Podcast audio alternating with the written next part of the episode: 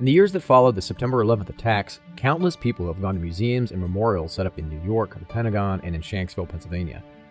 Many of them probably don't have a personal connection to the sites, but some do, including some journalists. Their pictures are on the walls.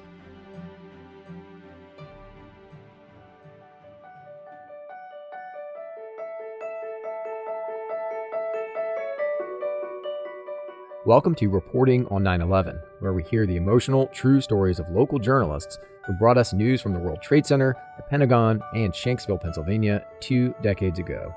I'm your host, David DeRocco. In this episode, we're going to hear from TV reporter Joe Little. He may have thought he was in over his head, but he was also in the right place at the right time. On September 11th, 2001, I was a very green reporter in Johnstown, Altoona State College, Pennsylvania. It was probably the most broke TV station in central Pennsylvania. We didn't have live trucks, and I was way in over my head. Joe usually shot and edited his own stories as an MMJ, short for multimedia journalist. But that morning, he had a company photographer named Mike Reed. They got up early to drive two hours away from the station to a small town of Friedens, Pennsylvania, to do an interview with a Vietnam War vet for a story that would air in a few months. The interview had absolutely nothing to do with terrorism or attacks. I mean, it had to do with a war in Vietnam, but it was just, we scheduled this interview. And as we're driving this long drive early in the morning, we start hearing on the radio about New York City, the Pentagon, and our minds just like, what? Uh, what? Are you what? This is nuts. But this is central Pennsylvania. We're not in those big metropolitan areas, and we have this thing to go to. So we'll figure, let's just do the interview because it's a long drive, and then we'll go back to the station and see what we need to do in regards to what's going on in the rest of the country. But a few minutes after arriving, they heard something odd.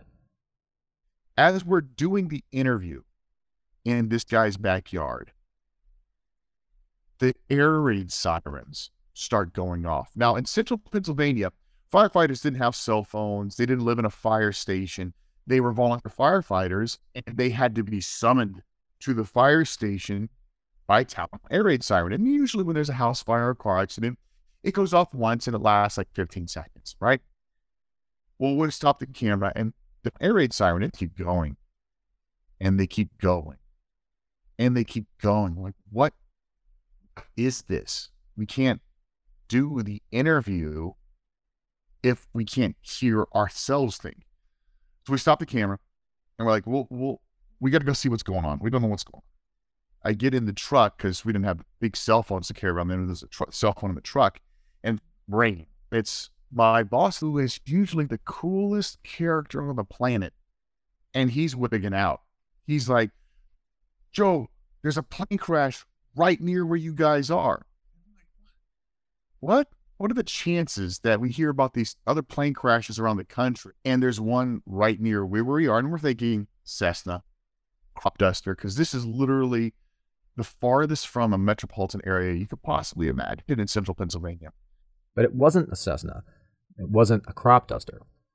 It turns out the town they were in was only six miles away from Shanksville, Pennsylvania, where United Flight 93 went down at 10.03 that morning.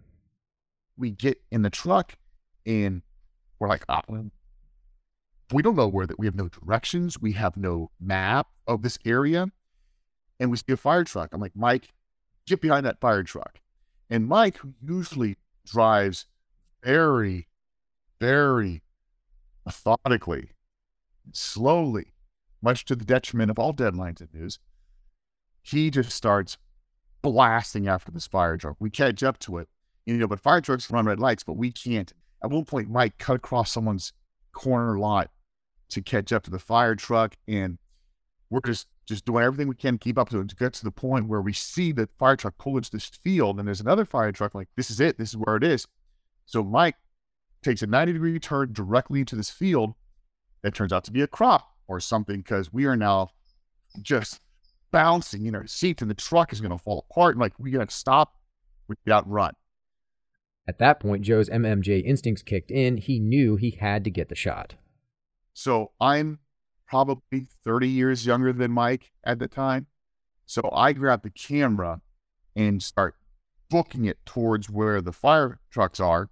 I hit record, which was probably, no, which I know was the first video for any ABC or Fox affiliate that day in Shanksville, Pennsylvania. We were only four miles away when that plane crashed, but we start walking and I get up to crater. I get up right up to it and I'm looking at the firefighters and the and then the Pennsylvania State Police show up and they start pushing us back, back up, back up. And I'm as if we're backing up, I'm looking at the wider shot. It's an open field backdropped by a row of trees, green trees across the back. And right in the middle, right behind the crater, a row of black trees, as if something hit and torched the trees behind him. Joe and his photographer were pushed away from the scene and ended up in another field where hundreds of other journalists were gathering.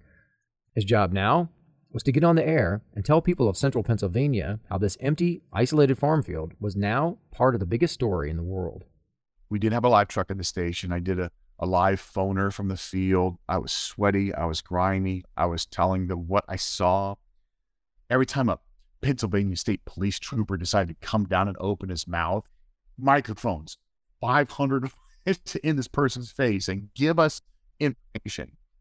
FBI eventually arrives. They take over. NTSB, FAA, Governor Ridge, eventually First Lady Bush. I mean, so many people came out to that field over the next four days. And I was in that field every day for very long amounts of time doing stories that, you know, every journalist dreams of covering the story. Every market has its disasters and its tragedies, but how many of those stories truly redefine world history? You have the JFK assassination, you have the moon landing, you have Pearl Harbor, you have 9 11. You know, here I am two years into my career and I'm covering the biggest story of my life. I really wish I knew then what I know now and had the tools that I have now back then. But I think I did a pretty good job covering stories, relaying information about that day. But to journalists like Joe, the real heroes were not the people covering it. He says the men and women on Flight 93 did more than anyone else could have imagined. On 9 11, 2001, we as a country were attacked and lost. But in that field, we had our most important victory of the day. A bunch of regular Americans called their loved ones, looked at each other, and said, Let's roll.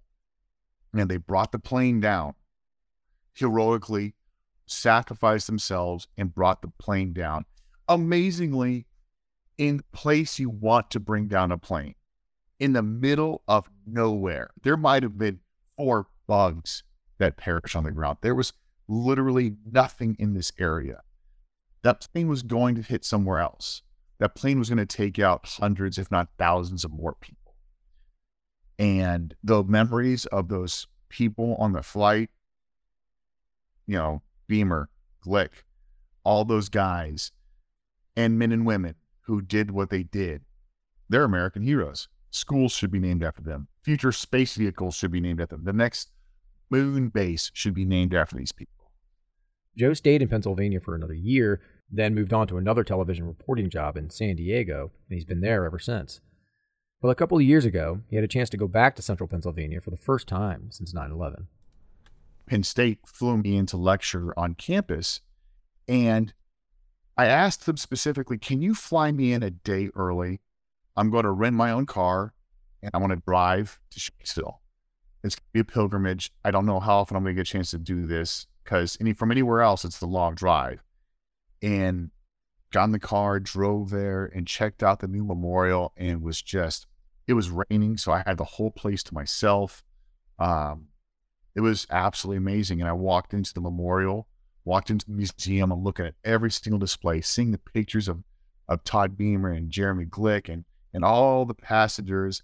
And then I turn the corner and look at like the coverage, and there's like two pictures of me in the museum for at the memorial. I was like, you know, I'm proud of what I did, and but I'm mostly honored to be a part of their memory. And I'm so proud to be able to share their story to anyone who will listen about the passengers on Flight 93. Thank you for listening to Reporting on 9 11. This episode was reported, written, edited, and produced by Ben Bogardus, a journalism professor at Quinnipiac University, and hosted by me, David DeRocco. I'm the Director of Community Programming at the university. Special thanks for this episode go out to Joe Little, Quinnipiac University's School of Communications, and the Quinnipiac University podcast studio where this episode was recorded. For more stories from journalists who covered 9 11, be sure to subscribe wherever you get your podcasts. And also be sure to check out the other podcasts we do at the studio by going to qu.edu slash podcast.